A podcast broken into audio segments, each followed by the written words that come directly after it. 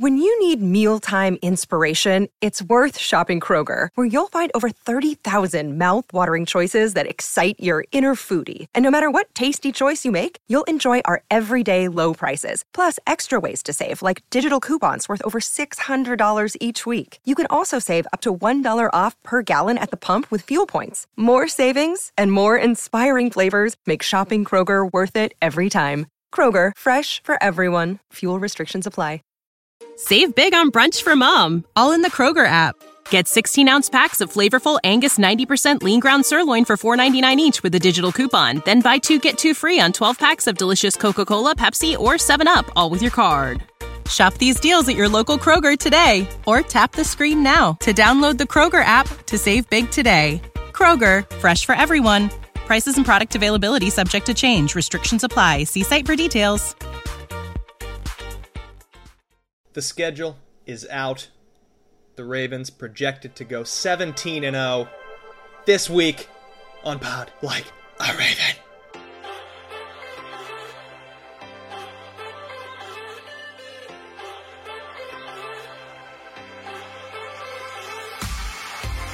Coming in hot right off the top. It's a 17 0 season.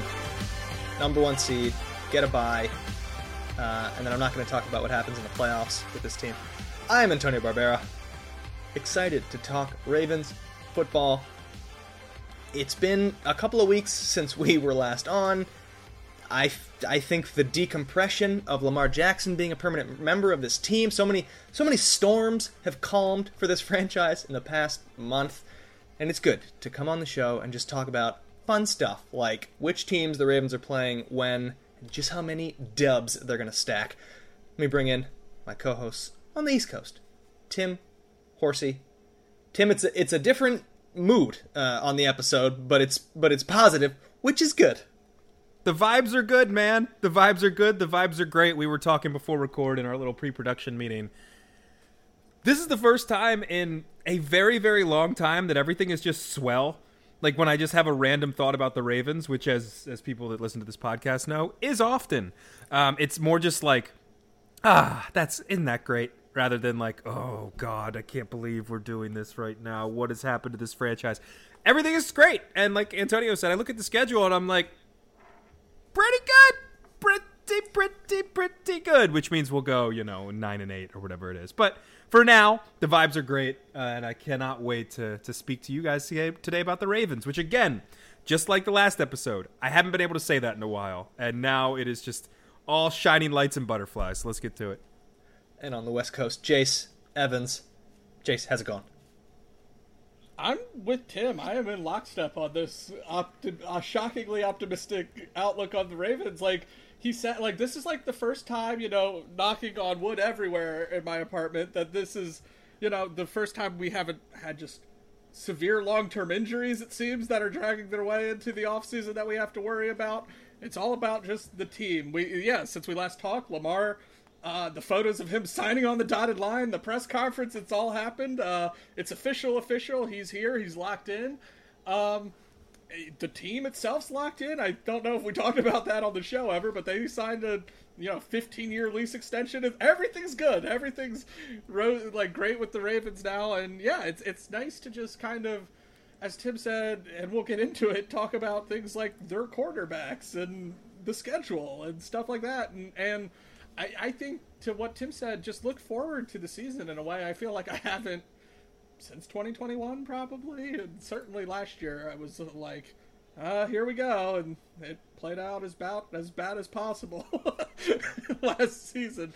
Um, so yeah this is a, a, a, real point of real optimism and, and I, yeah i was really excited to to see the schedule and i don't want to to spoil my picks maybe not quite 17 and 0 but i'm optimistic we are going to break down the schedule in detail in a minute. Um, we're going to play a little buy or sell because it's May uh, in the football calendar. So, a little buy or sell where I'm going to get some opinions from my two co hosts on some random uh, surveys that, that I'm going to give out. But before we get to all of that, some Ravens news, some other good news coming out of Baltimore. Acquisitions on the margins to make this team a contender. Uh, Ravens sign Rock Ya-Sin. they, they were flirting with each other. They were batting eyelashes back and forth for a very long time. Um, yeah, they were leaving each other on red. Uh, they were calling and then dropping phone and then kind of calling back. And yeah, who knows what's going to happen here? And then finally signed with the Ravens cornerback who previously played three years in Indianapolis and then last year for the Raiders. I'm going to get your guys' opinions, but it's for me, it's a very simple phrase. Uh, this is a guy with a high ceiling and also a very low floor, based on a couple of different things. Jace, uh, what are your thoughts on the signing for the Ravens? I'm in a very similar boat as you, Antonio. Um, I think on the one hand, it's great. Obviously, we've known, as you said, that the Ravens have been interested in him for several months now. Uh, so this kind of seemed inevitable. I think we even talked about it in our last show as a potential move. Um, some concerns. He has two interceptions in his career. Hasn't had one since 2020. No, that was not that recent. Uh, now his his 2022 season um, ended with an injury, a knee injury, which obviously that's what like you know seems to befall almost every other one of our cornerbacks, including Kyle Fuller in Week One last year. So that concerns me a little bit. That being said, I, I think I guess the concern is like, I think he's a good signing. He's a fine player, but I also, you know, I don't. You don't want to say this is mission accomplished. I think with the cornerback. Uh, uh, position. Now, I don't know how much else you can do. I don't know if you could get a player much better than Rocky Ya-Sin at this point, but um, still, you you hope they tinker, maybe you know, kick around the trade market, maybe come training camp. There's some guy you know is not going to make the team. Um, maybe try to still bolster because I think you still need to add probably some bodies even in addition to him. But you know, all in all, what can you do? It's very classic Ravens post May one, so they're going to keep their compensatory pick. They're getting at least a fourth for Ben Powers. So obviously they've been interested in Rocky Ya-Sin for a while. May one comes, May one goes, and now they make the move. So yeah, I don't, I don't, you know, this isn't the Ravens trading for Marcus Peters by by no means, uh, but it is a solid, fine addition. Yeah, I mean here here are the corners currently listed on the Ravens depth chart, and this is according to uh, ourlads.com. Their their kind of depth chart here. Uh, your starters would be Marlon Humphrey, uh, Rock and then Brandon Stephens is the nickelback. Uh, I will just mention briefly here, he's been practicing at safety, so maybe not the nickelback or maybe not the other outside corner when they slot Marlon Humphrey inside, which they like to do. And your other corners here. Uh, Kyu Blu Kelly, the rookie out of Stanford they just drafted. Jalyn Armour Davis, who didn't really work out uh, as a first round pick, or not first round pick, excuse me, as a draft pick last year out of Alabama. Daryl Worley, who is purely just a special teams player. Jeremy Lucien, who? Trayvon Mullen, Kevon Seymour. We know we know what we think about Kevon Seymour and Pepe Williams, who again kind of like Jalyn Armour Davis, a rookie last year, flashed a little bit and then was not very good down the stretch. When you lose Chuck Clark as a strong safety, that means that Kyle Hamilton now has to play more as just just a strong safety. And I know, you know, there's there's a very a lot of versatility in the back of that defense, and, and that's how uh, Michael McDonald, Mike Macdonald likes to play, and that's good but there's not enough bodies there at the cornerback position. Um, yeah, I look, I don't have a ton on Rock Ya-Sin. You can listen to the Athletic Football Show or any of these guys who break down the All 22 of the Raiders every week. I'd rather do anything else uh, than watch the Raiders every week. Um, so I don't have a ton on him, but I think it's fine to go into the season with Rock Ya-Sin and Marlon Humphrey as your two starting corners on either side but you need bodies. I mean this this room for the Ravens constantly is decimated with injury, like year in year out, and it's something they've addressed. It's something they've talked about. This is not just fan speculation that they want as many corners as possible because they just seem to lose dudes. And now that you know all the issues with their fitness guy and all that stuff has been, you know, Rashod Bateman subtweeting the, the, the, the, fitness room and the strength and conditioning coach and all that fun stuff is out. Remember, bad vibes, they're gone. Bad vibes, only good vibes now. Now that that's all been sorted, maybe that doesn't happen as much. Who knows? Um, but the bodies there make me nervous. For for it, it, it, it's our it's a larger conversation that we're going to have as we get closer to the season I think a lot of us just assume that this defense is going to be good because they were good last year, and I have some questions. especially losing some veteran presence like Marcus Peters and Calais Campbell. Uh, like, I mean, just I'm just gonna read through the defensive starters right now. Justin Madubuike, Michael Pierce, and or Travis Jones at nose tackle, Broderick Washington, spot starter last year, Odafe Oweh, Patrick Queen, Roquan Smith, Tyus Bowser, solid, and then you have obviously David Ojabo and, and the like. So linebackers pretty solid. Then Rocky Ya-Sin, Kyle Hamilton, Marcus Williams, Marlon Humphrey, and then Nickelback, Brandon Stephens. Good, and and and some good pieces there, and, and some really really talented players. Obviously, when you talk about Marcus Williams and you talk about Roquan Smith, and obviously Marlon Humphrey as well.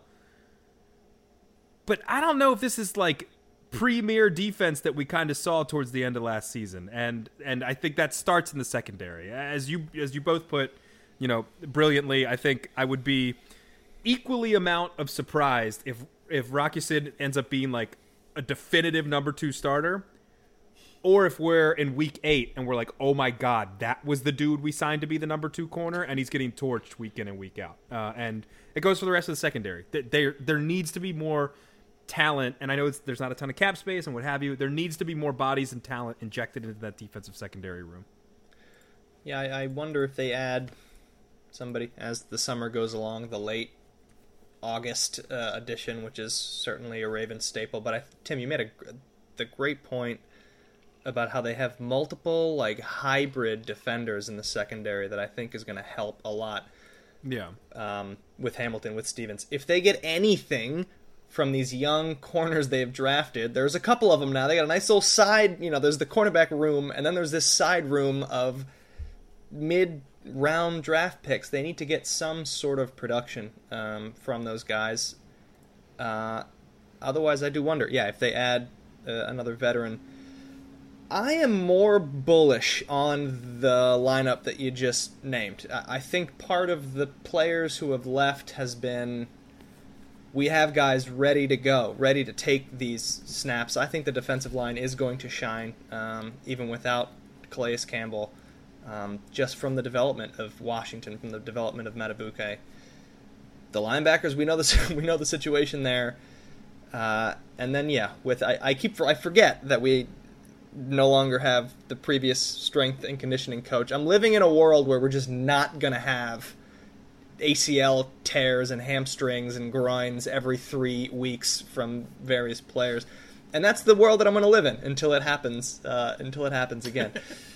Um, James, I just anything... quickly, just quickly yeah. on the defensive line. Sorry, because I, you know, I got on this podcast at the start of last year and said Justin Madubuike is going to be the breakout player. And look, he wasn't like all pro, Pro Bowl dominant, but I'm pretty confident that that guy is going to perform and even step up to the level. I, I love his play, and I think he popped almost every time I watched him last year.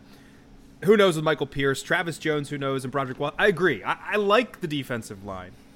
And this is a larger conversation for when we get later in the offseason, I understand. But a lot of guys that you're asking to fill some pretty big shoes now with the departure of a Calais Campbell type and not only fill those shoes but take on a bigger role and not just a rotational piece where Travis Jones you can come in for just the whatever third and short or whatever it is, or if he's more of a pass rushing guy, you come in and you're the nose tackle who's going to try and obliterate a center on third and 14 because we know where they're going, something like that. There needs to be development there. I'm not saying I'm not confident it'll happen, but it's it's a lot to ask for a unit that I think everybody's just penciling in as like good. Now the offense, like now we just need to see uh, chemistry with the offense. Defense, we're fine. I I'm a little bit more skeptical than maybe, and maybe here's my pessimism coming out uh, than I should be. I was gonna say it took me about ten minutes, uh, what into the episode, to think a little pessimism. If there is one thing I could undo this offseason, it would be to I think play just the timeline out on the Calais Campbell thing differently. And I get why it happened, and like, but I feel like if we could just all just rewind, like, and he knows like they get the Lamar deal done, and there's space suddenly. If both sides just don't come to some kind of agreement with Campbell. That's kind of a what if, I guess, at this point. But the only other thing, I guess, to add to this is you, you wonder, you know, we talked about the drafting of Trenton Simpson last week. And I wonder if, if this offseason you see enough from him uh, and you do decide to make a move with Patrick Queen. I still think you should probably just keep Patrick Queen. But you could probably turn Patrick Queen into something useful. If, if something gets really dire, maybe you could turn him into a corner or something. Um, you know, what was it the, Kenny Young and a pick for Marcus Peters? Was that trade? Uh, that was obviously very one-sided. I think Patrick Queen's a much better player than Kenny Young based on uh, you know their trajectories of their career. So um, that was just another idea I guess I had. If if they for some reason they become set, or he really wants out, because the Ravens have you know been receptive to granting players trade requests generally in recent years. So um, if he wants out, if he sees he's getting squeezed out, you know maybe they can flip him into you know some back end help as well. That's a good point. Uh, yeah, the Calais Campbell timeline, Jace, you're right. Uh, I wonder if he wishes it played out. I mean, he is chasing two things, really, right? The 100 career sacks, he's at 99, and he's ring chasing. And I think today, oh, today, he wishes he was on the Ravens ring chasing instead of the Atlanta Falcons ring chasing, which is a bit of a shame. But uh, another addition the Ravens made today, Monday, as we record. So thank you to the Ravens for the timing on this. Sam Mustipher signed a I'll call him an offensive lineman. Uh, played center for the Bears. Now, now, this is a guy out of Owings Mills. He's a Good Counsel kid, so we know him, and we know he's a good kid because he's from the area. Uh, and it's Sam Mustipher. And I don't, I don't really understand. There's some in, some ins and outs uh, on this edition because number one, I looked at his sort of stats and his pages, and he started 40 games over three seasons, and he started every game last year, and I'm pretty sure he started almost every game the year before that. So, like, in theory, the anchor of the Bears' offensive line. However, Bears' offensive line, very, very bad. Uh, I have seen a couple of clips of his where it's leaves a little bit to be desired. It kind of makes sense uh, for that type of addition, like the fact that he's getting signed in mid-May very quietly on a one-year deal while being a solid starter for the past years. I think all this, you know, melts together into the full answer of, of why this signing is happening when it is and why it's only a one-year deal. But uh, depth, depth along the offensive line is all I can say about this. Needed depth, though. You know, Trystan Colon Castillo was the only other true center on the team other than Tyler, Linderbaum, and starting 40 games over the past three years for the Bears. This is this is what you needed. He, interior line help, I think, is is big, and it's something too that you know Patrick Mekari is probably going to be your swing tackle guy, the the guy that you rotate in. Um, with with the likes of most likely Morgan Moses at right tackle, maybe a little bit of left, or you know God forbid there's another injury on the offensive line, he's the guy you're going to plug and play as like your, you know, almost sixth starter in a way. And you know they didn't have a lot of of depth outside uh, in the interior, I should say, and and especially behind Linderbaum. Now look. We need Tyler Linderbaum in the game. That dude is one of the best centers in the National Football League already. And, and but you got to cover yourself for if something happens and something unfortunate uh, you know, injuries happen in this league. So I think it's it's a de- decent depth uh, depth piece. And then this could just be me uh, playing a bunch of Jedi Survivor over the past couple weeks. I thought it was Mustafar, Sam Mustafar. There, there's like four people, including Jace, that'll get that joke. So we're just gonna leave that one where it is. Um, and I was like, oh, that's cool. So he, he's he's got a little bit of that in him too. I, I, he got a bit of dog in him, I guess. We'll put it that way. So yeah, I, again, it's a depth piece, a, a signing that is necessary and needed, but as a fan, you kind of hope doesn't make an impact because that means that all the guys are healthy on the interior of the offensive line. Yeah, I kind of missed Colon leaving. I didn't realize he, he uh, Jeff Zrebiec mentioned today he signed with the Jets. So hand up, that's on me. I didn't even know he was gone. But uh, yeah, makes sense. You know, obviously uh, we've seen Patrick Mekari snap, and the Ravens have seen Patrick Mekari play center and snap the ball into the ground. And I think they probably said well, we won't. We don't want that if Linderbaum gets hurt. So I think that's kind of the extent of this move. It was, yeah, as Tim said, they want Mekari to be the swing tackle, and sure, he can play center if they absolutely need him to. But they probably said, no, we'd rather not. And so they went out and got grabbed a guy who, you know, much more natural center. Jason, let me uh, let me jump in here. Time for some pessimism from me for the for the first time this episode. uh, you mentioned poor snaps. Uh, well, let me tell you something. Oh no! Oh god! Big Sam has uh, seven fumbles in the past two seasons. Mm. That can only mean center quarterback exchange. yeah, that's when they start. That's when they have the ball. Only, t- I mean, he had five in 2021 and then two last year. It's a bad, you know, he's I don't want to dump. in I don't want to dump on a lineman, but how, how do you stay in the league as a center with seven fumbles in two years? I guess you play for the. I guess you play for the Bears, but like, man, that is that's tough. That's too many. So maybe, yeah, maybe Bakari would just be a better answer. But Ravens uh, add you know, third string center uh, in Sam in Sam Mustafer, starting center for the Bears. Yeah. maybe he's guard insurance too, as Tim said. General interior. Interior line, interior line. Yeah, it'll be fine. It'll be fine because Linderbaum's going to play 17 games. Okay. Um, last couple of notes to, to tidy up here. It is, or it was, officially undrafted free agent season, which is a Raven specialty. Uh, every team does this after the draft. Sign a bunch of dudes. Maybe one of them sticks. Uh, the Ravens have done this. Uh, I don't know if their streak is still going, but I know that they had a streak of like 16, 17 years in a row where an undrafted free agent ended up making the roster uh, in week one. Got a bunch of new faces this year, um, and we're not going to run through them because, frankly, no one here has heard of most of them. But we're going to highlight a couple of names. Uh, I have a name to highlight, and then we'll go around if, if either of you have somebody.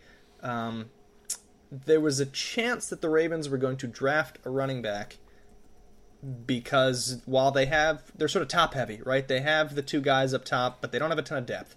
So they didn't do that and then signed Keaton Mitchell out of Eastern Carolina. This guy had 1,400 rushing yards and 14 touchdowns as a senior. Ran a sub 4 440, the 437 40 at the combine. Tons of gas, tons of elusiveness. He is very small. He's like 5'8, 180 pounds or something like that, but you can just see what he is, right? He's the third down back who tries. They're probably going to use him creatively if he sticks. Um, he can do a little bit in the return game. He is the son of former Ravens defensive back Anthony Mitchell, who won a Super Bowl with the Ravens, so there's a nice little lineage there. Um, he will need to shine on third down to, to stick with this team. Um, but it's an interesting little signing of a guy that had a ton of production, um, is not a three down back, is probably not even a two down back, but can he do some stuff in the return game? Can he turn some third and you know threes into 20 yard gains and and how does uh, Todd Monken use him creatively on the field would be interesting if he's able to stick. Uh, any names that that stood out to you guys in the undrafted free agent list? So the one that obviously I think jumps out to me and uh, most a lot of our friends, I should say, because he went to our alma mater, Dontay Demus Jr. I hope he works out. Wide receiver. He was great. Well, I thought he was great at Maryland. He suffered that awful knee injury eh, two or three years ago. Forget exactly when that was, but uh, you know, seemed to probably not bounce back quite uh, the same afterwards. But you know, I just kind of hope he works out as like a local guy. Obviously, it was fun when Torrey was good on the team. We talked about though the suddenly rejuvenated depth of the Wave, uh, Ravens wide receiver room. So I don't have a, a ton of hope, I guess, of him being anything more than a practice squad guy. Um, I do think, to your point, Antonio, a guy like Mitchell is much more likely, as we've seen. You know, running backs get hurt. Ravens have cycled through a ton of backs in recent seasons. Uh, you need them. They kind of carry four anyway. Uh, just to, uh, you know how the the way they uh, op- sort of operate. Um, so yeah, I'm not super optimistic. Demus will make the team, but it was kind of cool to see the, the, the Ravens sign him as a kind of local guy. Just on that angle, I thought it was wild that Rakim Jarrett as well was undrafted. You know, and Yeah, the other surprised by that. the other Maryland wide receiver that everybody was like, "Oh, it's going to be Diggs again." Like a Maryland wide receiver who was highly recruited, went to Maryland. It's Maryland, so you know, not in the spotlight all the time, and then gets picked in like the fifth round and becomes a star. No, straight up just didn't get drafted. Signed as an undrafted free agent with the Bucs. Um, I'll just I'll just piggyback on the Dontay Demus things. I don't really have a ton on any of the other guys. Or like long odds, I'll say. So maybe make it like 25 to 1, 30 to 1 for our James Proche training camp winner come August, where it's this guy's lo- look out for this guy. He's lighting it up, and then never does anything in the National Football League. James Proche.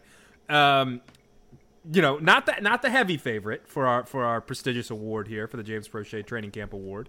Uh, what the third annual at this point, I think. Um, but one of the guys in there, one of the guys you're looking on your FanDuel account, you're like, eh, maybe sprinkle a little bit on that guy. That guy might make some waves in training camp and on social clips and not where it really man i'm still i'm still i just cannot i can't believe he's still on this team i don't i don't understand it I Looking good on the jugs machine. it. Don't get it he doesn't even have his number three anymore odell took it from him what is what's what's the point what's the point i I digress. Uh, yeah, so Demus, it would be cool, you know, just as a Maryland alum, uh, to see that guy turn out. But one of these where we don't know enough about any of these dudes, and the Ravens have done their homework, and you know, we'll see if they find another diamond in the rough. Speaking of uh, number changes, this segment this is, is brought to you by uh, Nike, uh, and I'm going to let Tim take the floor here with a quick seg- segment on uh, poor number changes in, in the NFL. Tim, take it away, please. So, a couple years ago, the NFL decided to go the college route, where anybody that isn't a lineman can essentially wear whatever number they want. They don't allow defensive linemen to wear single digits, which I think is stupid. If you're going to go full college, just go full college. We want fat guys and number ones. That's what we want. That's what everybody wants here, but you don't allow that. And so, you know, I was against it at the time, old man yelling at cloud, but I will admit, over time, I have I have adjusted. It's not weird seeing Hollywood Brown rock a number two with the Arizona Cardinals anymore. It's not. Rashod Bateman looks pretty clean in the number seven. You know, I I, I kind of like it when he's on the field. But the linebackers always got to me. You know, the linebackers always just. I hate when they wear numbers in the 40s. Patrick Queen wearing 48 when he came out, and I was just like, this. Just wear a 50. Like 53 looks cool. You know, 54. I know Tyus Bowser has it. 51, like, or a 90, like a, an edge rusher with like a 91. That's cool. I like that. But Patrick Queen switched to six, and it doesn't look good. I've adjusted to it, but the Ravens, I like the Ravens num- numerical font that they have. Um, but I don't think it really works with a lot of the single digits. I think it works with seven. I, it obviously works with eight. Justin Tucker looks pretty clean in his nine. The six, I don't know. This is subjective. I understand this. So you might not know, but the, in the middle of the season last year, the Ravens traded for the best linebacker in football. His name is Roquan Smith. I'm not taking arguments at this time. I fell in love with this player, and for a man who uh, you can't really see it on my Zoom call here, but for a man who has a Marlon Humphrey and a Patrick Ricard, he was my type of football player. He was hard nosed. He was physical. Um, you know, he, he doesn't tweet as much as Marlon, and that's a whole separate conversation. But a kind of guy that I, I have definitely a good thing. Not owning some estate called Marquee Oasis or whatever it is. Uh, whole different thing. Roquan Smith came into our lives, and I told myself, "That's the next one." That's that. I- don't. I don't wear jersey every game day, but when I go to the games or you know go into a friend's house or something, I like to break it out. That's the next one. But Roquan wore 18, and and and I'm cool with 18. I'm cool with it.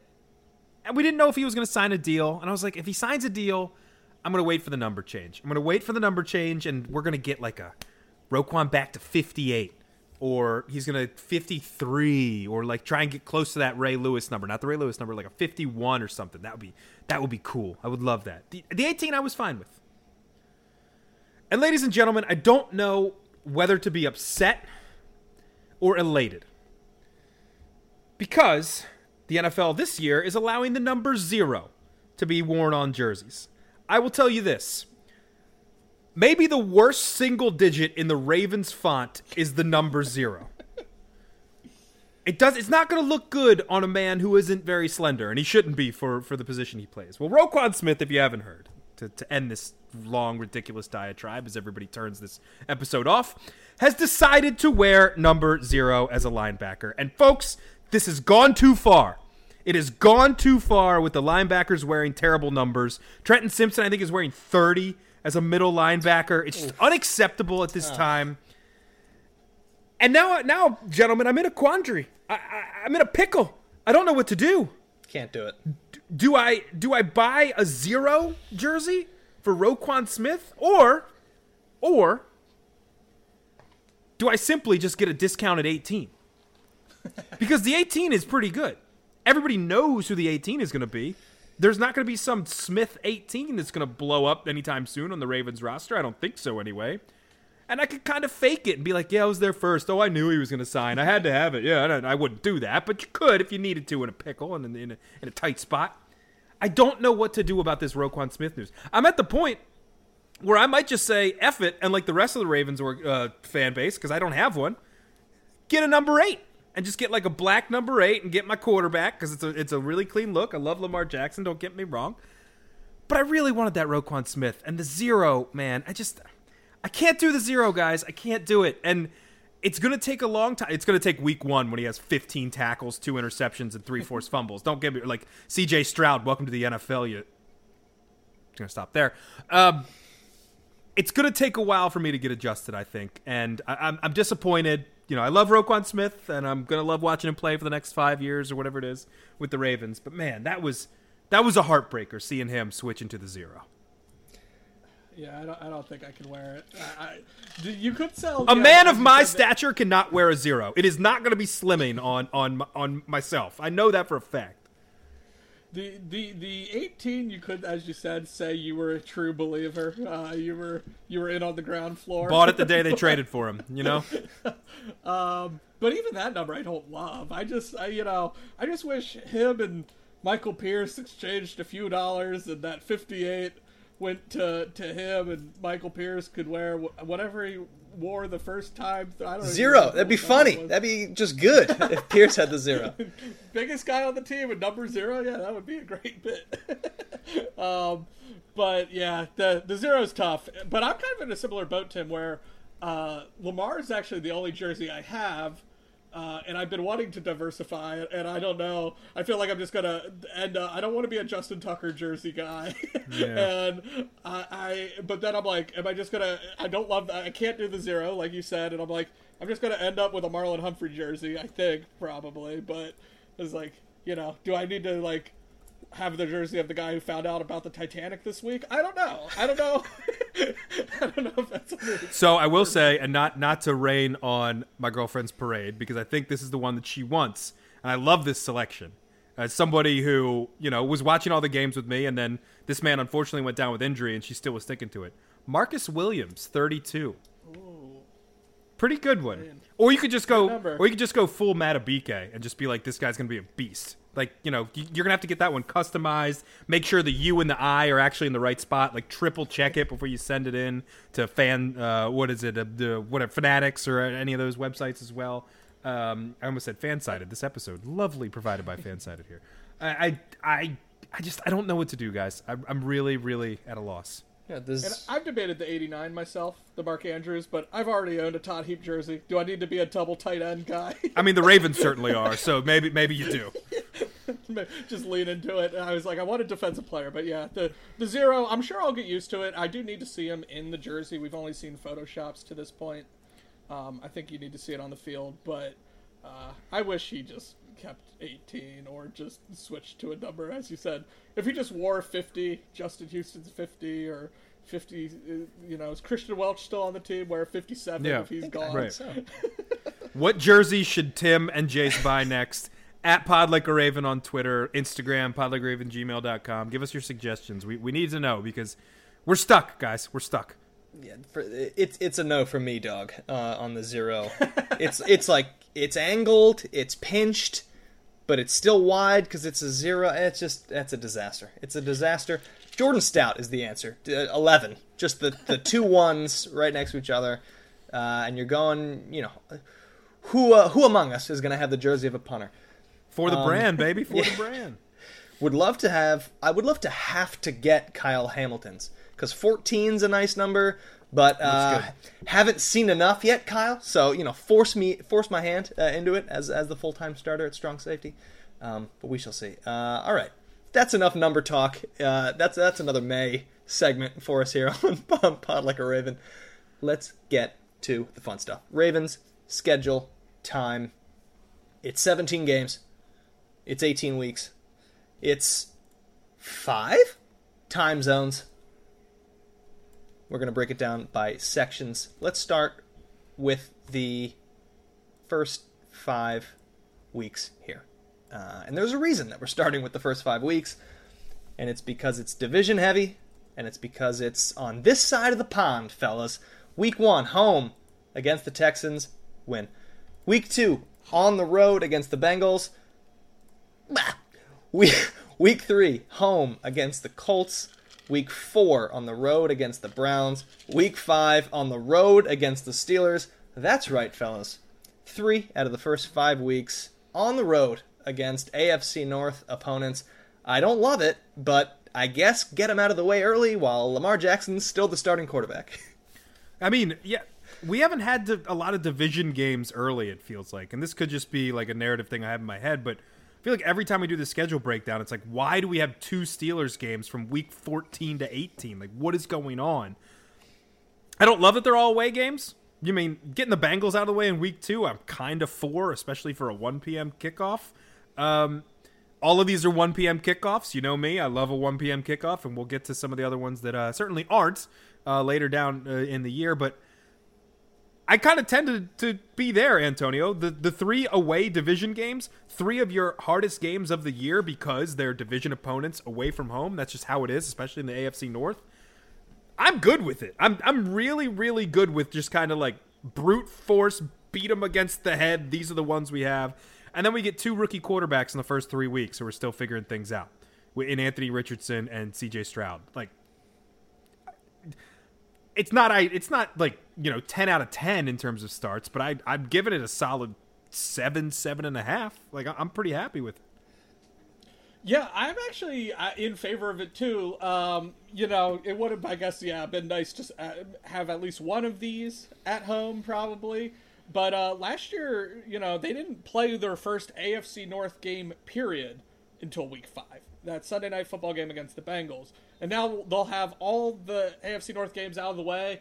Um, it's kind of it's good and bad, as kind of Jeff Zrebiec pointed out. I was reading some of his analysis today. You know, you drop two or three of these, you kind of are already knowing like you're not winning the AFC North probably, and that's tough. But as Tim just said, you know, when has Lamar played the best the last two seasons? It's been the first month of the year. So if we're getting his best games, the weather's still good, and all these you know, we know the weather is awful in Ohio in November and December. We know it's awful in Western Pennsylvania in November and December. Luckily, you know, it should still be pretty nice, unless it's pouring rain in these places. Uh, so, I, from that perspective, too, weather should not be a concern. I kind of like getting them out of the way early, um, just because you know, I feel like in recent years the Ravens have played pretty well at the beginning of the year, and it's it's the latter part of the season that's the problem. Now, I don't know that we have much reprieve, which we'll get into in a little bit, but at least in terms of the division, yeah, the fact that it's not backloaded in general is nice, and I I, I feel like it's kind of nice to just know like, yeah, second weekend of October, you're done traveling on the road in the division. That's kind of cool, and um, they couldn't have been served up a literal easier opening game, so the, they better hammer the Texans. They're pretty good in week one, but rookie coach probably a rookie QB or Davis Mills. they should they should handle this team uh, pretty handily. Even if I think the Texans might be, you know, marginally improved. What's that improving to? You know, four wins, five wins. It, it, they should not be a great team. So can't start it better. I love the one PMs, uh, as Tim said. Um, and yeah, I think it's not it could be better, but I, I, actually don't mind just getting all the division games out of the way early, just because it is such a, a change up of, I feel like everything we've done like the last four or five years, which has been all backloaded. I would literally not play human bodies in any minute of the three preseason games based on how this schedule is set up. Week one, uh, this is going to be the most arrogant thing I have said on this show in, dare I say, years Week one is their preseason game with their starters, and it's going to count as a win uh, or or a loss.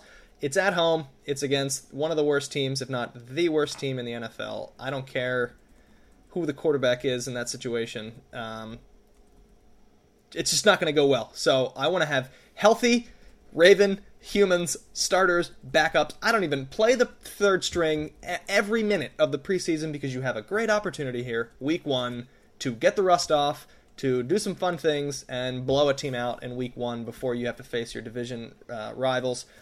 The week three with the Colts, I do not see Anthony Richardson starting by week three of his rookie year. He's really? played. He's gotten 13 starts in his life of college football, and I think that is not going to translate well to the beginning of the NFL season, and they are going to take their time with him. And Gardner Minshew will not be leading the Colts to a win in Baltimore in week three, so I'm very into that. I'm not into the road games. I do think they drop two of three of these, but I don't think it spells uh, disaster. I just think it's how the schedule is uh, lined up, unfortunately. But if well, here's an annoying thing that's happened to one of our division rivals since we last spoke. Uh, the Browns traded for Za'Darius Smith. Um, that's gonna stink. Him and Clowney against each other, um, or not Clowney, uh, Myles Garrett. Excuse me.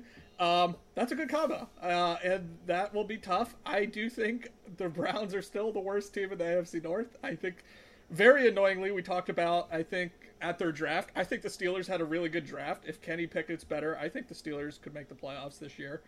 Um, yeah, it stinks. The Ravens are one of the hardest divisions in the, in the NFL, and um, that's unfortunate. Uh, I do. I think Tim mentioned getting this Bengals game just out of the way week two is kind of nice. They've kind of been a slow starting team the last two years, and have really turned it on late. So maybe maybe you can catch them. They kind of did last year. That was the they caught the bang. What was the until the AFC title game, right? Was it the Bengals lost to the Ravens like their last loss of the season uh, until the playoffs? Uh, I think. Um, so uh, yeah, I um, I, I, do like getting that game out of the way, even if I don't know that it'll go particularly. Just quickly on that, the, the last couple of seasons, I feel like we've talked about the Ravens better get off to a hot start because the schedule down the stretch gets pretty bad. And looking at this one right now, and we'll get to it it, it ain't the easiest, but it doesn't include any road division games, which can be the biggest tripwires in your schedule as an AFC North team. I'm not saying I want to be two and three out of the gate, but you're you're going three and two, and you have all three division games on the road out of the way. I'm pretty freaking happy based on where we're going next. Yeah, yep, I agree. Uh, and let's get to the next section. We're talking weeks 6 through 12 now. Because, ladies and gentlemen, week 6, the Baltimore Ravens travel to London to play the Tottenham Titans, excuse me, the Tennessee Titans. They're playing it at Tottenham, Tottenham Hotspur Stadium in London. Uh, I think it's kind of cool. I think it's kind of fun. The optics are bad because the Ravens have been in London once before, and it was uh, not a good stretch for them. I'm going to have the, my co host break down that Titans game in a second, but I'm going to run through the, the rest of the slate here. So it's Titans uh, in London, home against the Detroit Lions, on the road against the Arizona Cardinals, home against the Seahawks, home against the Browns, home against the Bengals, and then it's at Chargers, and I think I read that. Yes, and then it's at the Chargers um, on the 26th of November, which I'm going to check if that is that a Thursday. It is not Sunday. Is Sunday, Sunday the, night. The Bengals game is the Bengals Thursday. is the Thursday. Okay, so that's two, the slate. Two there. back-to-back primetime games. Yep. Titans, Lions, Cards, Seahawks, Browns, Bengals, Chargers. Fellas that start up top, heading east, over to Europe, over to England, to play the Titans. What are your thoughts on that? I want to first preface all of this with I am so happy for our UK Ravens crew that is very appreciative of this podcast. They're very supportive. Um, you know, obviously we've had James Ogden on before to kind of talk about draft stuff as well. I love those guys. I hate that we're playing in London. And I think a lot of it is because, and I and I hope they all go. And I said this on Twitter. I hope they flood the stadium with purple and it's like, holy crap, there's a lot of Ravens fans o- over in merry old England. But I just, I don't mind waking up early, but that game is just weird. Plenty of players have come out and say they don't like playing over there because the schedule. These are these are creatures of habit. National Football League players. It gets completely screwed up, and then you throw in a team that, yeah, probably isn't going to be very good, but they're going to make it very ugly. And they've had some, you know, knockout, drag out, slobber knocker fights with the Ravens in the last couple of years and the Tennessee Titans.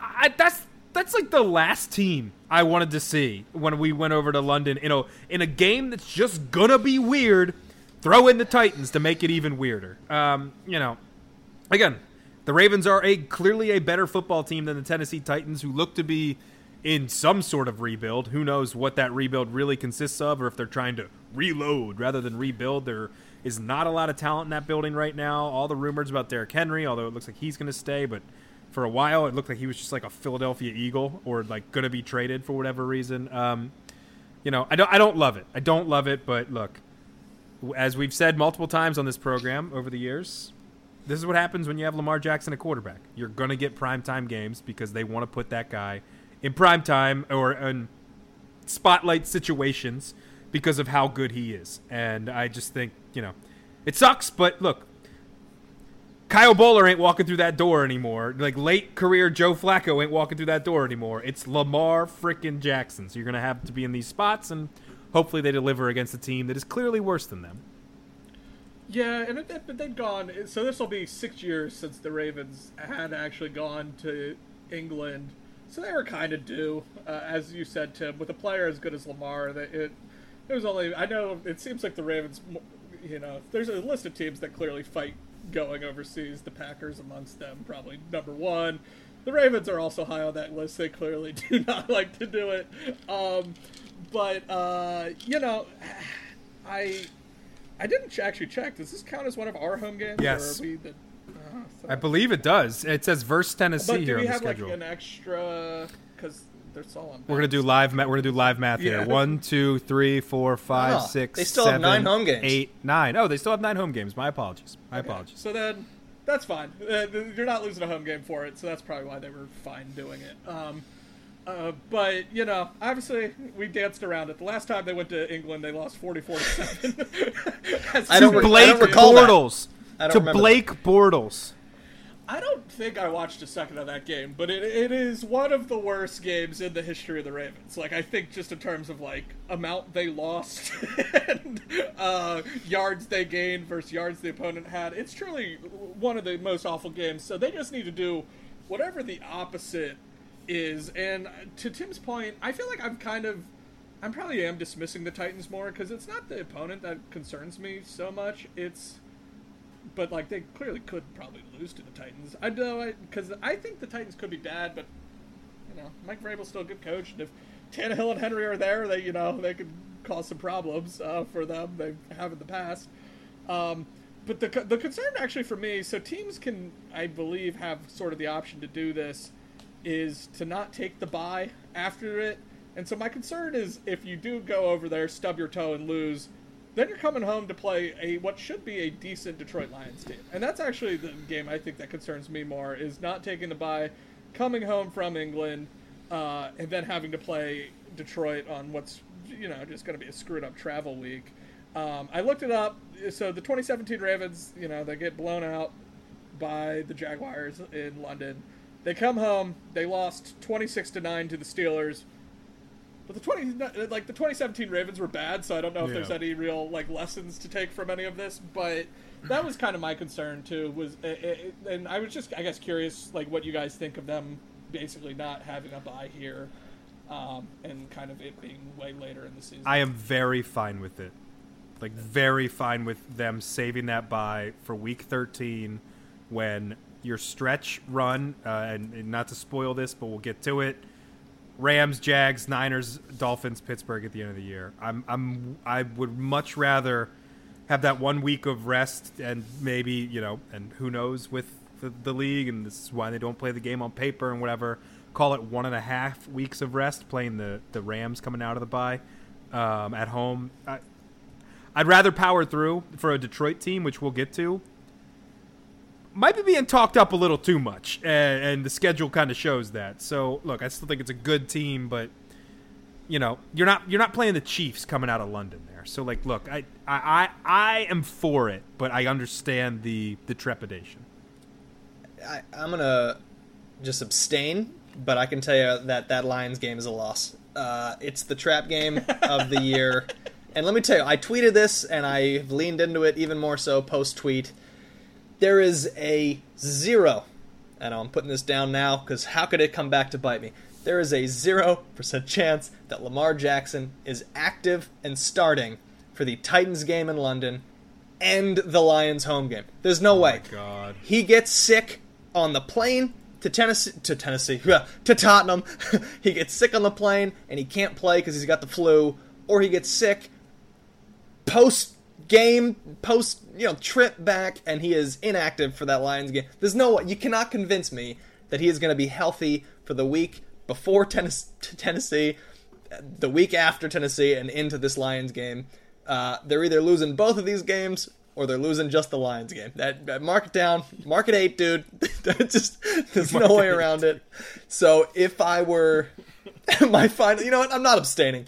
It's a mistake because they should know Lamar Jackson gets sick every other week, and they should have factored that in to choosing to take the bye after the London game so he can recover from whatever whatever food poisoning he gets, whatever digestive issue, sleep deprivation.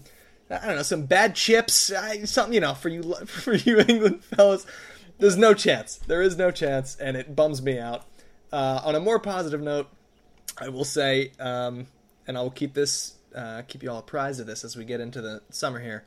I may have, and by that I mean I did, submit uh, like a request for tickets for this game because why not? Who knows if it happens? Who knows if I'm even going to take them?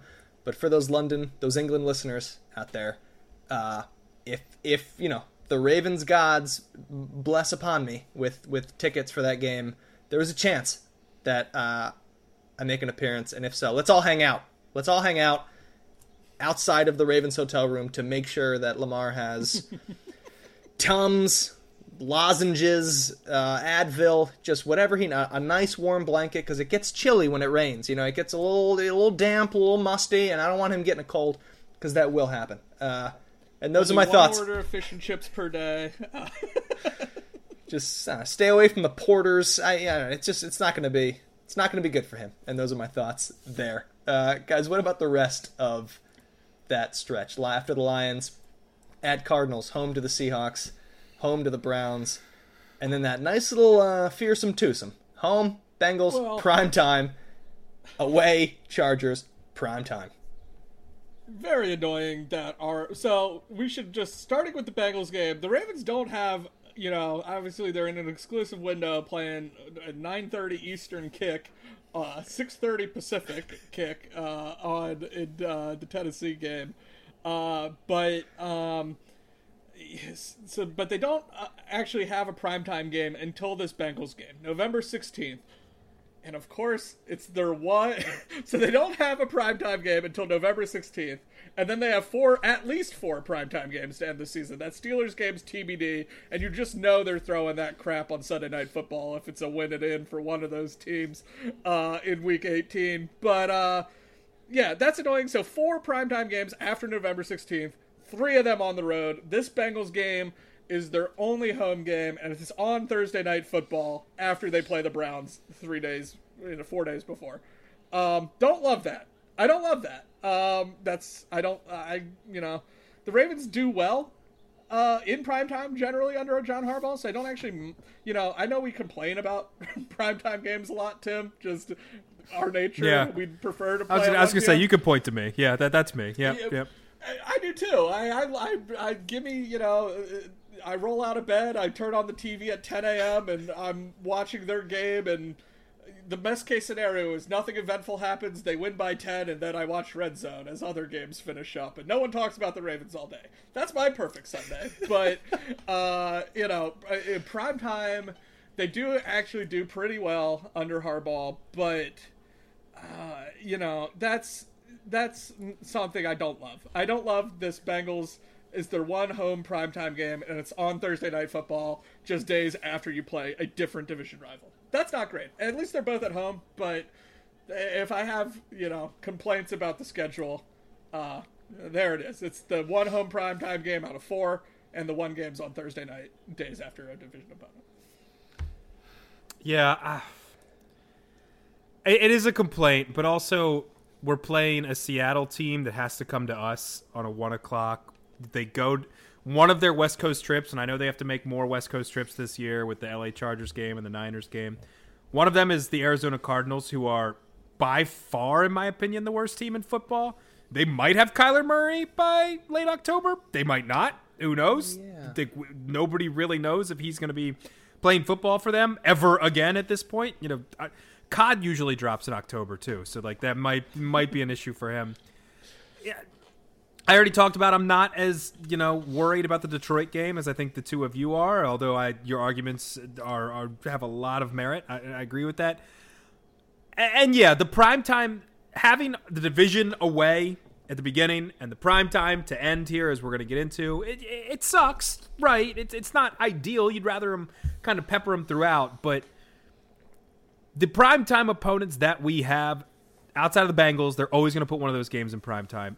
Don't make me don't scare me as much as maybe they would in recent years. And maybe that's just because like we talked about at the very start of the show, the vibes are high. I'm very high on this team as an and by this point in the season you would hope that everything is gelled and and you know, God willing, people are relatively healthy and what have you. So, look, after Tennessee, if you can fight through that and maybe scrap a win against Detroit, you pick up you should pick up two wins against Arizona and Seattle. Cleveland, look, I'm not even going to say it. And then Cincinnati and the Chargers, if you split that, I think that's good. And, and, let's mention too. I think you know it, has been said, but to to emphasize the point, it is two primetime games back to back. But there is an extended amount of time between said games. The one game is a Thursday. The Bengals game is on Thursday night, and then Sunday night for the Chargers. That that's an extended amount of time for the Ravens to plan, get healthy, what have you. So, look, it could be worse. I'll just I'll put it that way. Then the final stretch, the Ravens with a bye in week 13, and then weeks 14 through 18, home against the Rams, at the Jaguars in another primetime game, at the 49ers in another primetime game, and then finishing up two games at home against the Dolphins and the Steelers. I, am all over the place with this schedule now, but don't love the at Jags at Niners back to back. Um, 49ers game is Christmas night, also. Yeah. So I don't even know what's. I'm gonna be like so, happy and sad and then stressed all day. At Christmas. I don't want to be stressed on Christmas Day. What are well, we doing? That's, that's what I wanted to ask you because they're gonna lose this game, and knowing that, like just knowing that they're gonna like get hammered by the Niners on Christmas night, like is this gonna ruin your guys' Christmas, or like are you like me, just knowing that they're going to lose this game? Uh, have you just accepted it? Like, will it be fine? I'll just be like, I'll do Christmas Day, and then the Ravens kick off at eight, and like if I pass out with them down fifteen at halftime, it's whatever. Like I don't know. I, I am curious where your mind space is because this is the single biggest L on the entire schedule for me. At at 49ers on Christmas night, there's no chance they win this game. I uh, why? because it's at the 49ers. No, no, no, no, no. Not saying why. Not saying why. But I think we're making history here on Pod Like a Raven. I am the most optimistic right now. The 49ers have Brock Purdy. I'm done with the cult of Brock Purdy. I get Kyle Shanahan. Great, that's fine. I'm not scared of the freaking 49ers with the what the Ravens have assembled right now. Yeah, the weapons. Yeah, the de- fine.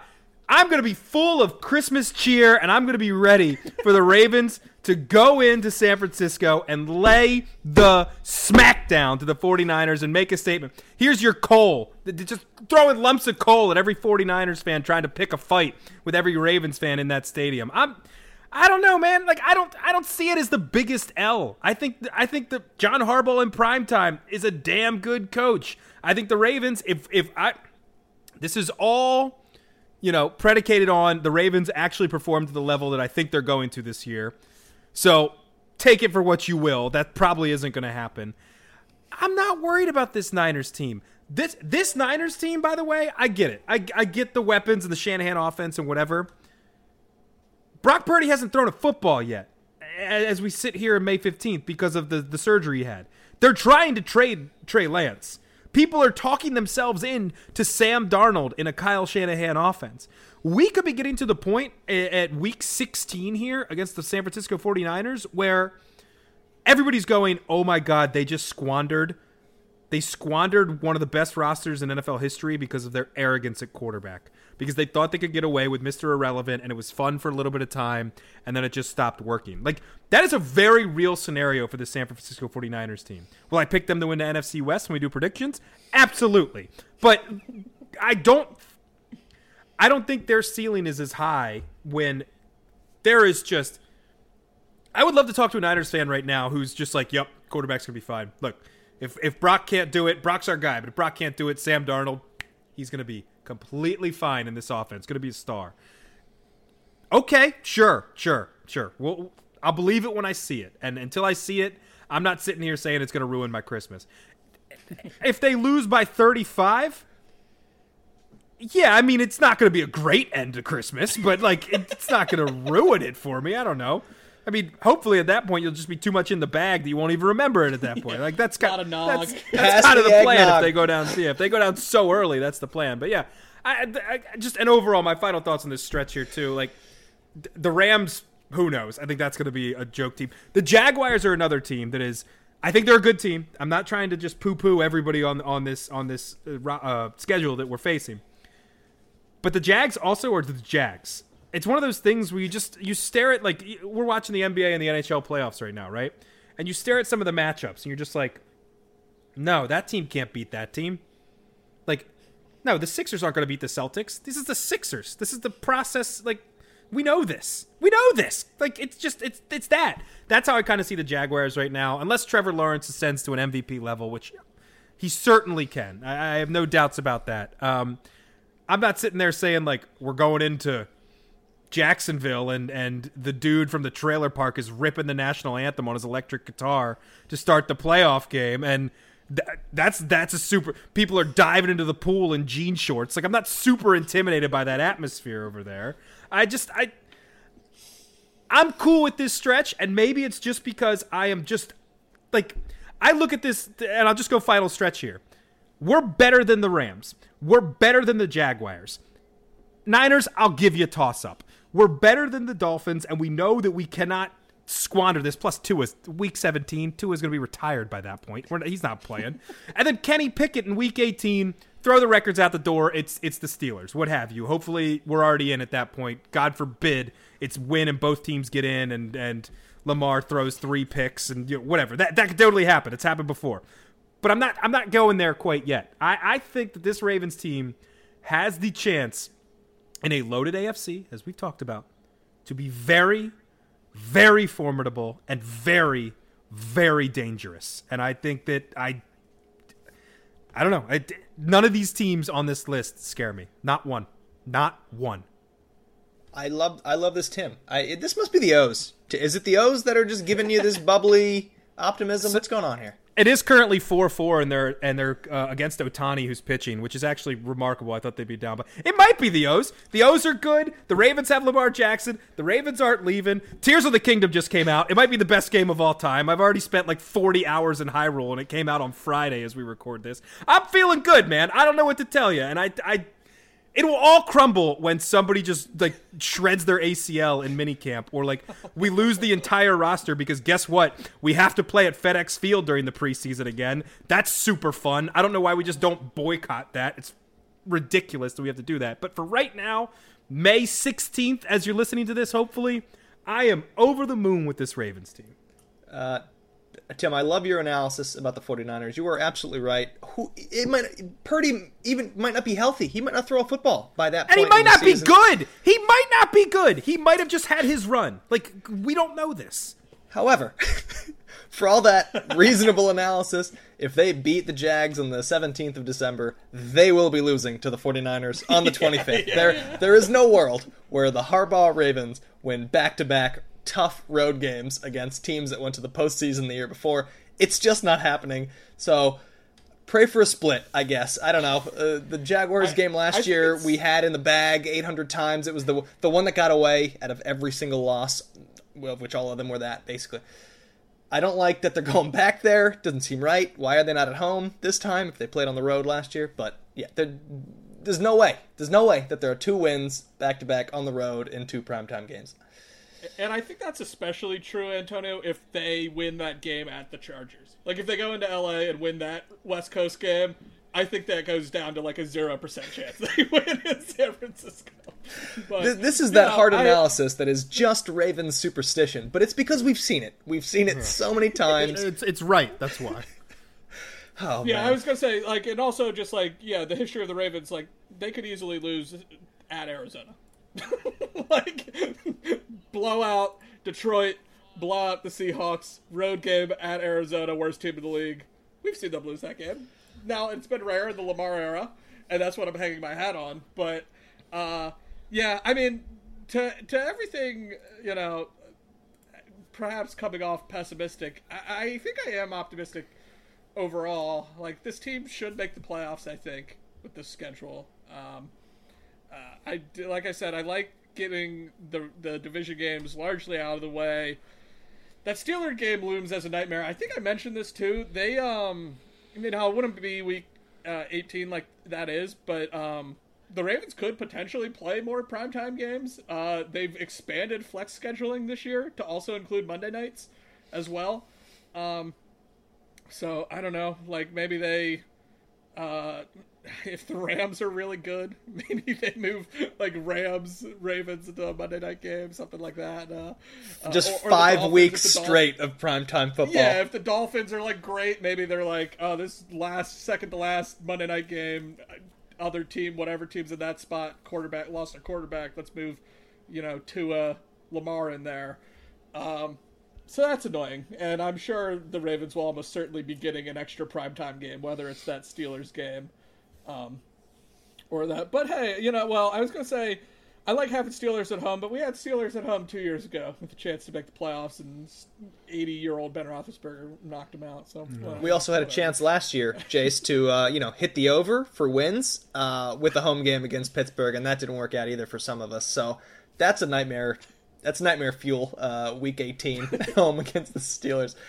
I, I it's amazing. We have, I think, the three of us have completely switched roles at this point because I do not like the schedule. I, I really don't, top to bottom. Uh, we're gonna get to over unders. I will say gonna, it's harder. It it's harder than last year, and that's what makes what happened last year so annoying. I think uh, they had they had they had it, you know, paved the way, and they were able to cobble together enough wins to stumble into the playoffs with Tyler Huntley by beating the Falcons and by beating uh, the Broncos ten to nine and the Panthers thirteen to three.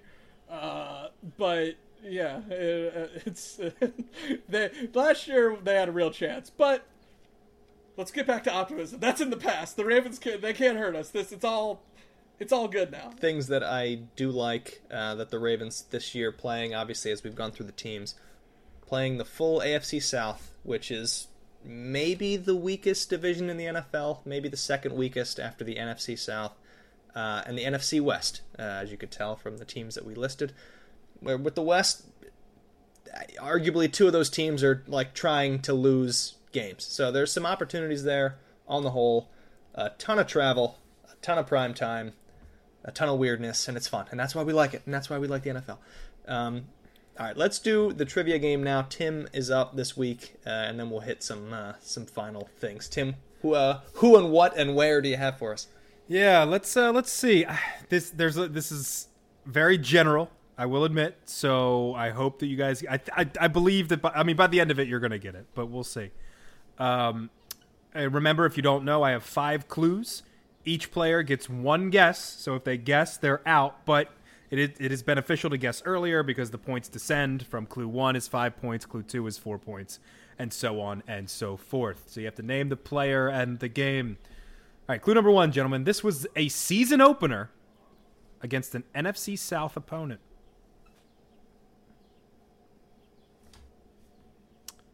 I'm hearing silence, so I will move to clue number two. Five points is now off the board for four points.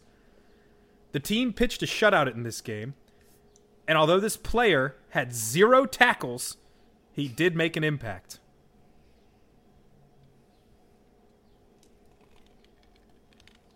Very general, I know. I know. I apologize. Team pitched a shutout in this game, and although This player had zero tackles, and I had to keep confirming the box store box score when I looked at this. NFC South, Tim, you said? I did say NFC South. Okay. All right. All right, let's move to clue number three. This is worth three points. The big impact this player made was very unorthodox for his position. Very unorthodox for the position this player played.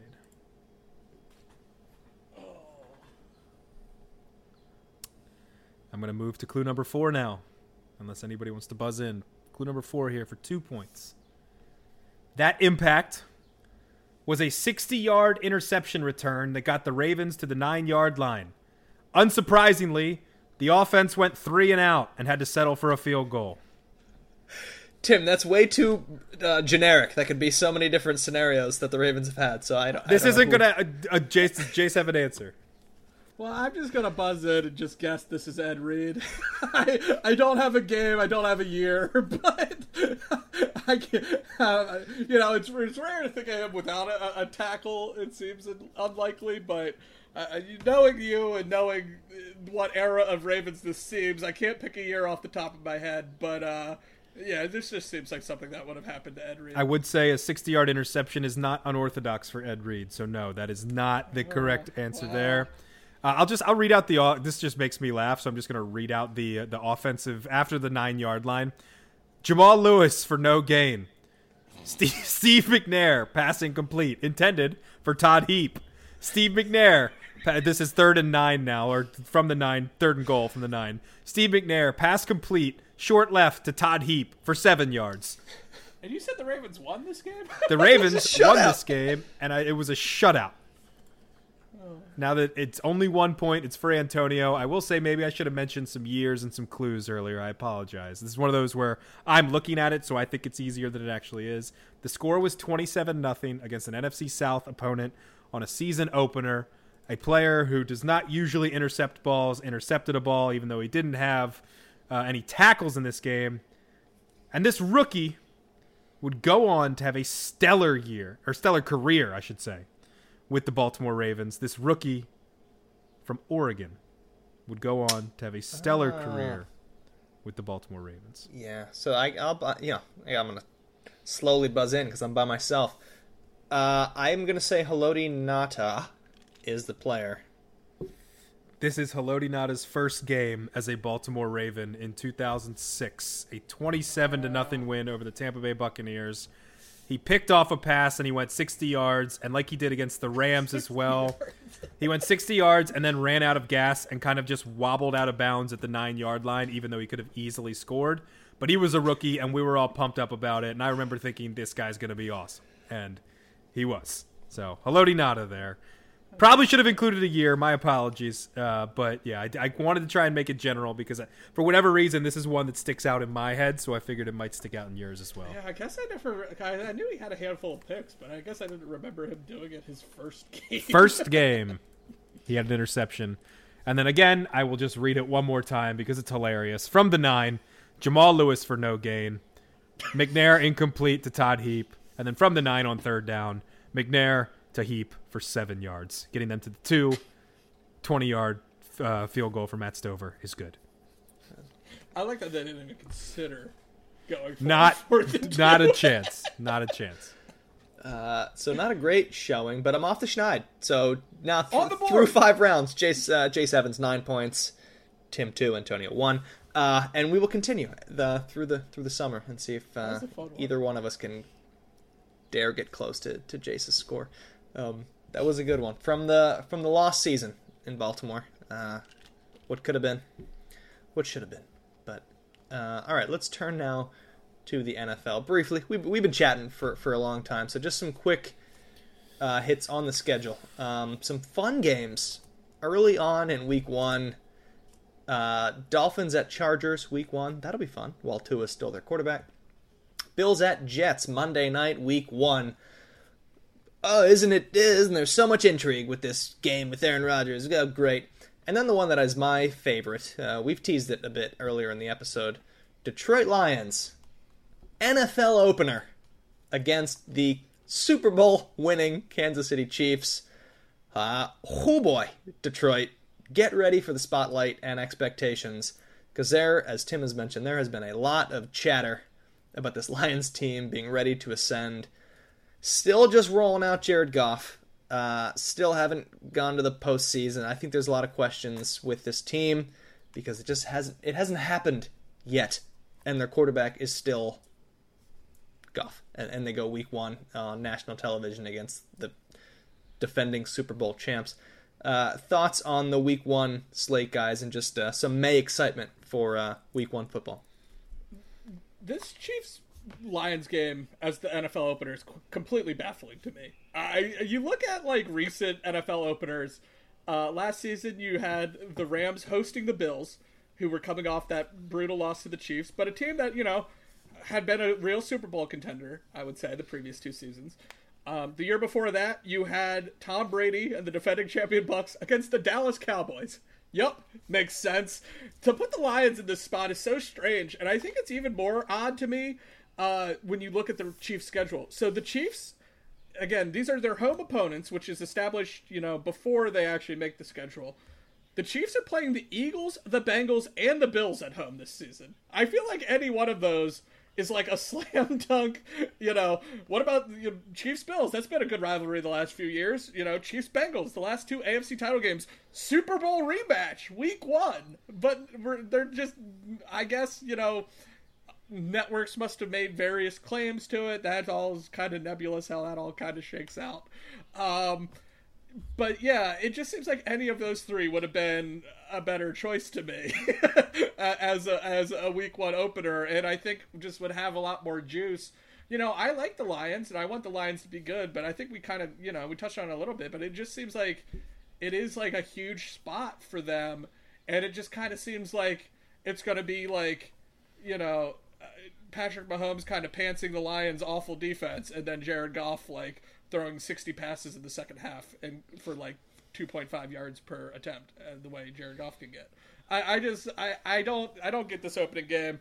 It confuses me when there were so many other potential better options on the table. Uh, I'm sure the Chiefs will win, and maybe that's part of why they wanted the Lions. But uh, yeah, I just I don't I don't get this game when you have so many other good potential season openers on the table. Yeah, I as a viewer, it'll probably suck if the Chiefs just wax them because it's like, well, I guess I'll just go to bed at halftime, even though like the NFL is back and I love the NFL. But maybe it's it's not going to be good for the Lions to lose like that. But also maybe all this smoke that's being blown up their butt all off season, it might help that some of that gets uh, deteriorated a little bit if they get, you know, as you so rightly put it, pantsed by Mahomes and the Chiefs and so they can kind of fly under the radar a little bit, which is probably where they're better. Um, Bills Jets Monday night week one is hilarious. Jace put in the note here for uh, that I'm just going to riff off to that we've mentioned a little bit. The Jets have five primetime games because Aaron Rodgers is there, and now everybody wants to talk about the Jets. There's no other way this is going to go. Like there, there's just there's just no way that this isn't going to be anything other than an unmitigated disaster for the New York Jets. I hope it's not because Jets fans deserve better. And frankly, it's fun when other teams kind of rise. And, and, you know, if they're rising, I hope other teams fall because the AFC is a joke right now. Uh, a joke as in too many good teams. Uh, so hopefully it's not just add the Jets into another team we have to compete with. Maybe somebody falls off a little bit, which will kind of have to happen anyway, based on how the schedule works. But the Jets having five primetime games, that, that fifth one – how angry and grumbly and moaning is Aaron Rodgers going to be on the sideline by that, that that fifth one when they're like 500 and they're like a bunch of stupid things keep happening all of a sudden it's like oh man we're still watching the Jets the Jets high expectations this year for the New York Jets and now they're sitting here at week 12 at at 4 and 11 or that that that math doesn't add up. You get it. 4 and 7 how did this happen? Da, da, da. like I just for me that just screams hilarity and not a good way if you're a New York Jets fan. Yeah, you could just picture like the Collinsworth like kind of monologue, be like, "Mike, we we talked to Aaron on Thursday, and he is just not pleased with where they're at right now and stuff." You can um, tell he's frustrated, Mike. You can tell. I mean, I think it does speak to you. You mentioned it, but just to like how bad the Jets have been that like the second they even get a whiff of intrigue. So they uh, apparently the Jets haven't been on Sunday Night Football since 2011, which is you know one of the biggest city in America's two NFL teams just hasn't been on on the, literally the highest rated show every week is Sunday Night Football in the United States. It seems And impossible. one- one of America's two teams in New York City just hasn't been on it. That's like hard to believe. So it's obviously good for the NFL if the Jets are good because there's a lot of interest in the Jets. Um, but I do feel like they are just being kind of rammed down our throat a little bit. Um, but as someone who kind of likes football train wrecks, like I'm not to be like mad if we just get like Jets fans booing and like a "We Want Wilson" chant. That would be hilarious. Oh my God, that'd be Uh, so good. In like a week like 15 game if Rodgers has like three picks against like the Bills or something. Um, but yeah, on top of those five prime times, the NFL's also playing on Black Friday this year for the I think the first time, or at least the first time in a long time. Uh, if it's not the first ever, and the Jets are in this game too. It's like a 3 p.m. Eastern start. The Jets are in that, so it's it's like six exclusive window games at least, and yeah, it's it's a lot. So they're obviously at the NFL, I clearly was waiting to see if that trade got pushed through. May have pr- poked and prodded the Packers and Jets to get something done because clearly it directly impacted their scheduling plans. Um, but yeah, so you'll see a lot of Jets. The other uh, big team uh, you're going to see, this will shock you, you're going to see the Dallas Cowboys a lot on prime time. By my count, they have six primetime games this year. Uh, so no surprise there. Want to run through the other international games as well because there are a total of five this year, uh, and part of it is just funny because Jacksonville Jaguars play in London back-to-back weeks, week four and week five, taking on the Falcons and then the Bills. Two games in London, back-to-back, different stadiums. First Wembley, then Tottenham. Um, then there's the Ravens versus Titans. October 15th and November 5th will be Miami Dolphins versus Kansas City Chiefs in Germany. That game is just going to be fun. Uh, get the schnitzels out, uh, get the you know get the beer flowing. That's going to be a like a hundred point game between those two teams. And then November 12th, Week 10, Indianapolis Colts against the New England Patriots, also in Germany. Get the beer ready for that too because that's going to be less than 50 points total, uh, almost need guaranteed. for a different reason. So uh, yeah, Frankfurt, you you deserve the first one, and then you get the second one. You have to deal with the second one also. Um, the go ahead, Jace. the the Jags is just interesting. So apparently they were supposed to uh, do the, t- these two games in London um, two year two or three years ago during uh, 2020, which obviously because of COVID shutdowns, lockdowns, all that kind of thing, uh, it all ended up getting scrapped. Um, so it seems like it's back. Obviously, Jaguars are owned by Shad Khan, who I believe's British, right? Um, owns Fulham, I think. Uh, and uh, so it's interesting. There's been long rumors about them playing more and more in London. Uh, the Jaguars stadium's being renovated in a year or two, in which case they're not going to be um, in, I guess, Jacksonville or at least in TIAA Bank Field for a little while. So keep an eye on that because who knows where they're going to play while that's happening. Uh, just something to keep an eye on. So yeah, that's kind of interesting. The back to backs, and, I do, I guess, wonder because it's obviously the Ravens play at Tottenham the week after. Um, I trust they have good grounds crews over there. I'm sure those soccer stadiums are kept in you know tip top shape, but. I wonder if they really tear up the turf, um, and the Ravens are just playing on an awful field. That'll just be kind of something to sort of keep an eye on, I guess, after uh, a week, uh, an NFL football game the week before. Just real quickly, we should mention editorial note that Shad Khan does own Fulham, but he is Pakistani American owner. Yes. Oh, there you go. Just diversified in his uh, in his investments. His holdings. his, his son runs AEW. He's all over the place. Uh, yeah, nice family, very nice. Um, all right, so the last thing to go over on this episode is just let's have a little fun, guys. Buy or sell. Uh, I have a list of them for the fellas, and they have not seen most of them. Um, they've seen one, but I'm gonna save that one for last because it's the most, uh,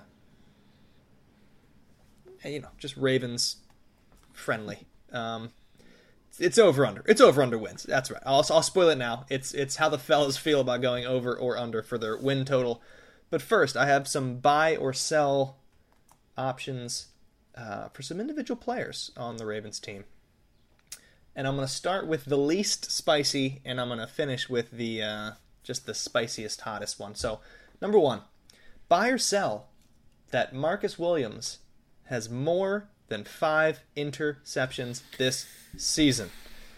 I, I have a note here that I wrote for myself that he's an, an important quote unquote addition to this defense because he missed seven games last year, came back for the final month, but was wearing the like cast wrap on his hand and wrist, and he was obviously still kind of limited uh, in his playmaking ability. But he's going to be fully healthy, fully ready to go.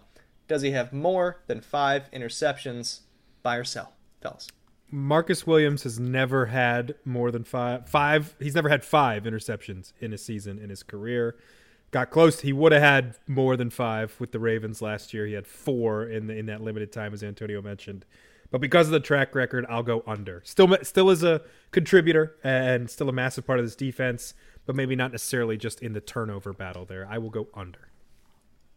I, I, I hate to agree in the name of you know audio debate, uh, but I think I agree with Tim. Um, it does seem like in general, and I obviously we were spoiled from you know having the best safety of all time at intercepting the ball. Um, no, no, no, no, no, no, no, no. Hold on, hold on, hold on. Best safety of all time. Period. Period. There you go.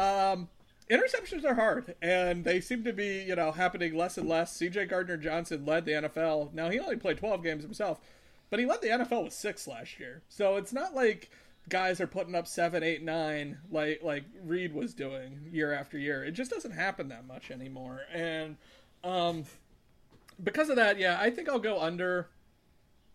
Maybe a push. I could see him getting to five if he plays. You know, he missed seven games.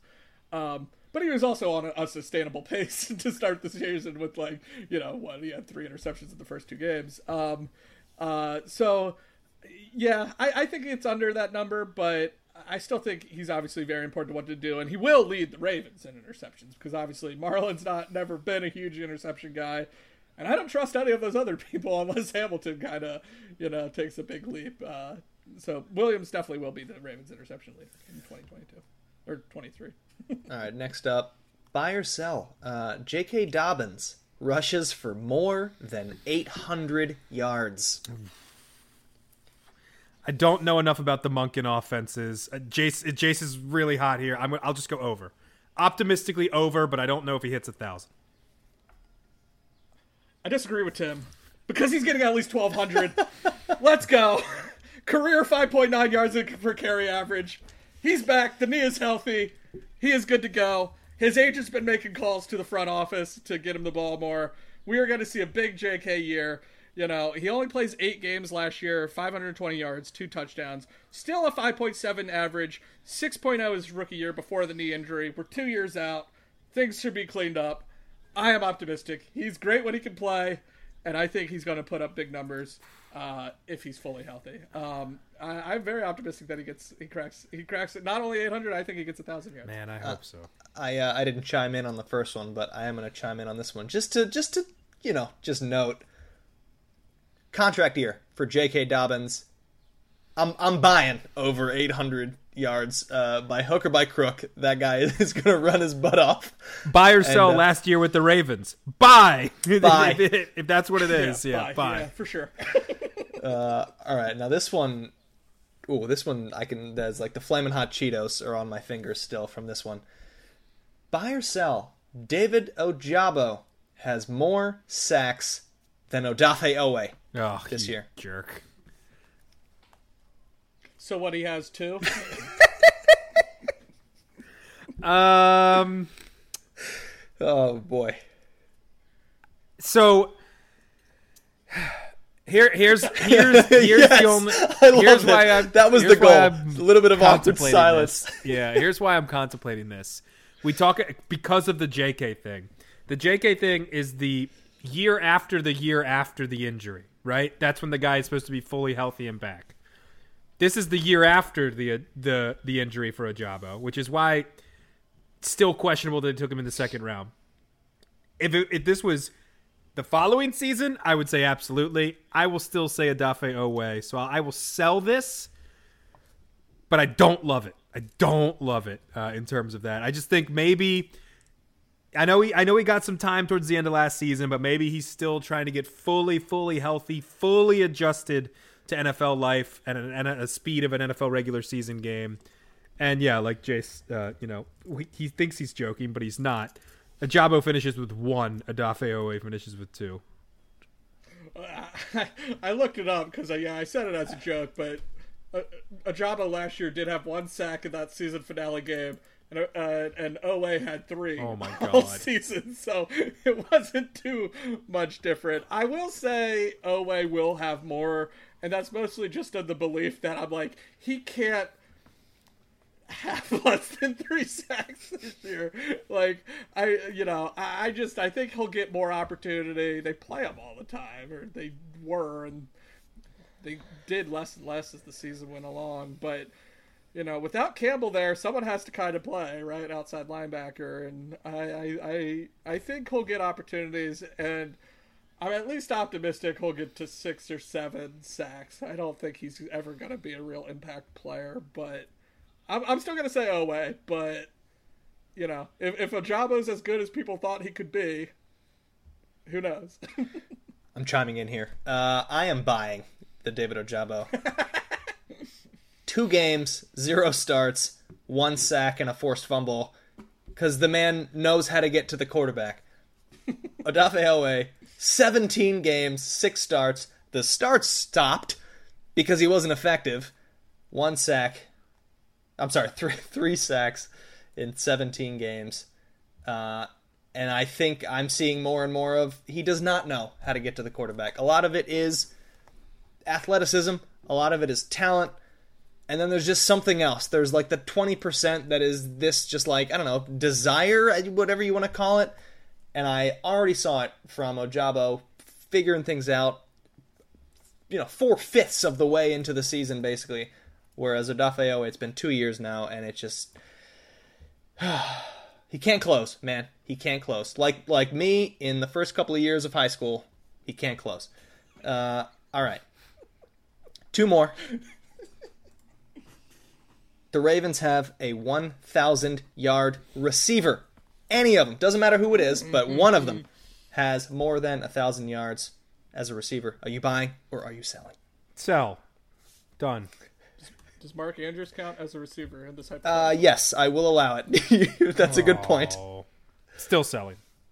Yeah, me too. I'm still still under. I think Odell will get to like 800 or maybe 900.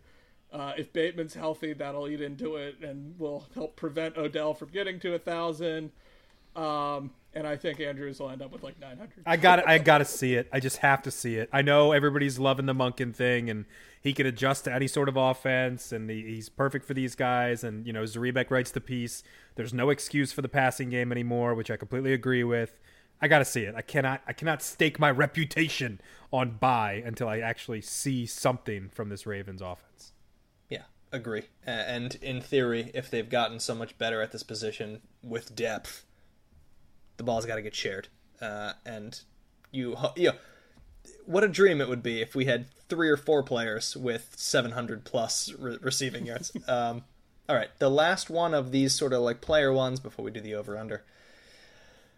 Let me take a deep breath before I get to this one. Buy or sell? Lamar Jackson plays fewer than 14 games. Oh, so, this is optimism kicking in. I think all of the weird juju is out of the building. Like any questions, whether you believe it or not, of him sitting to save himself, uh, all of that is gone. I'm selling that he's going to play.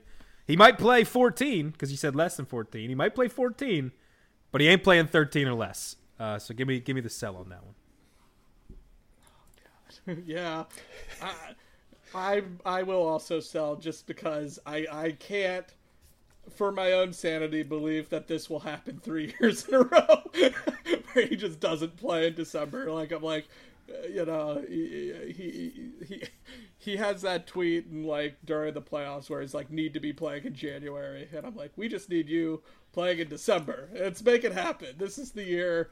Everything's gonna be okay. Maybe he doesn't play because they locked up you know, number one seed. Wouldn't that be nice? Not play that Steelers game. Um, I he will not play all 17. That is a lock for sure. Uh, and uh, Antonio, I agree with you. He will get randomly sick at least once. Uh, maybe they clinch things, but I, I have to believe he will play more than 14 games.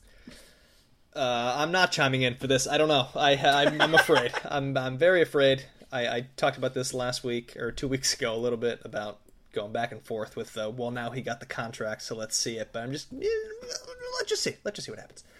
All right the final one guys. We talked about the schedule for the majority of this episode.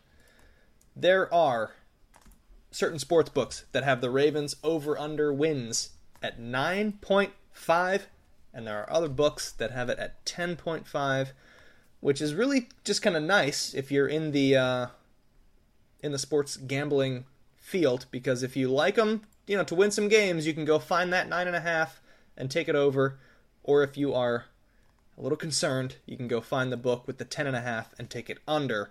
So this is not so much a buy or sell, but are you guys going to pound the over 9.5?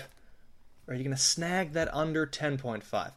Um, based on the teams that they have to play, the travel, maybe the Tim's earlier point, the depth uh, defensively. Uh, you know, what have we seen from these wide receivers yet?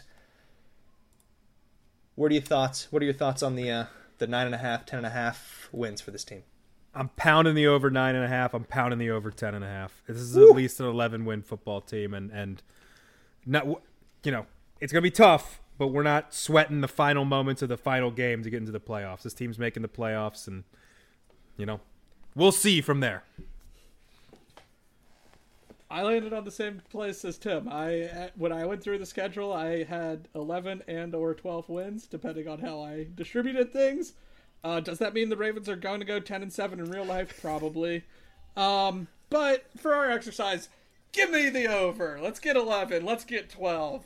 Um, will that be enough to win the AFC North? I don't know. Will that be enough to get the number one seed? Probably not. but uh, you know, um, I'm optimistic. I'm optimistic that this is, as Tim said, an 11 or 12 win team if everything comes together. And, you know, there could be bumps in the road, as we said. Who knows if the Monken, maybe it doesn't work out, and that stinks. if it doesn't, uh, you have to kind of go back to the drawing board. But uh, um, I think, at least on paper, this is, yeah, an 11 or 12 win team.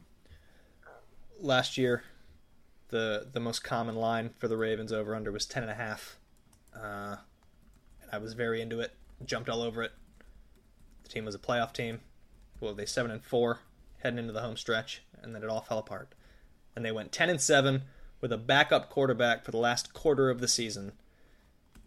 You you lower that line for me? You you lower it to nine and a half, and I get the quarterback on the good contract on the defense that has Roquan Smith for the full seventeen games.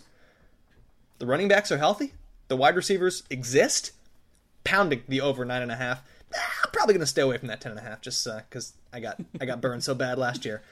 Over nine and a half wins for this Ravens team to the playoffs. Here we go. It's May. Uh, we will all change our opinions five different times over the spring and summer uh, before we get to real games. But it's fun to talk about it now in May. Final thoughts, guys, before we close things out here.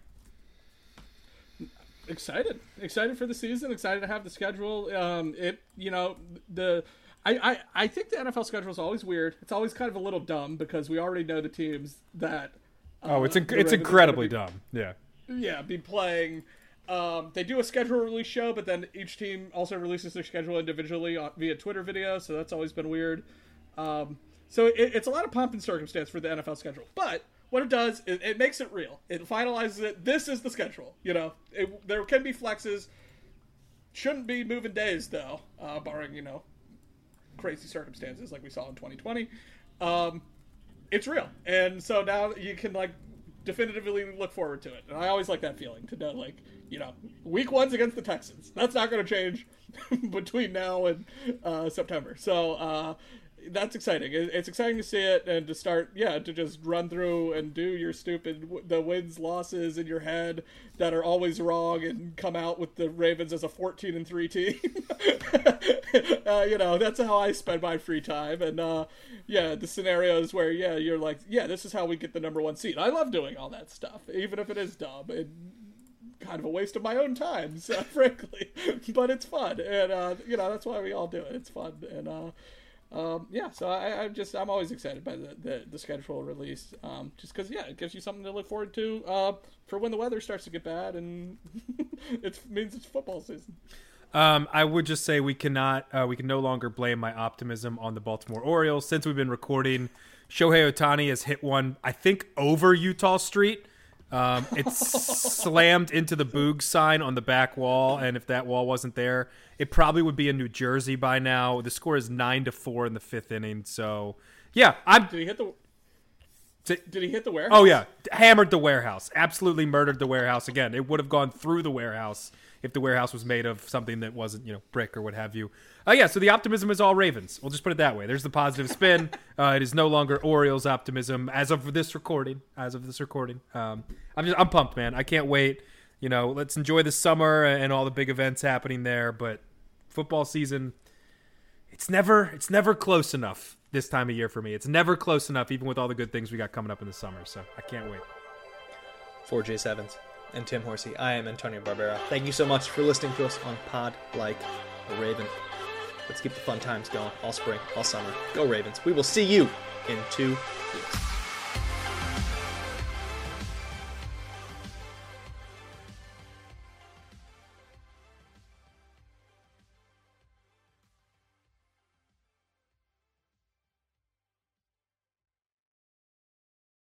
Save big on brunch for mom, all in the Kroger app.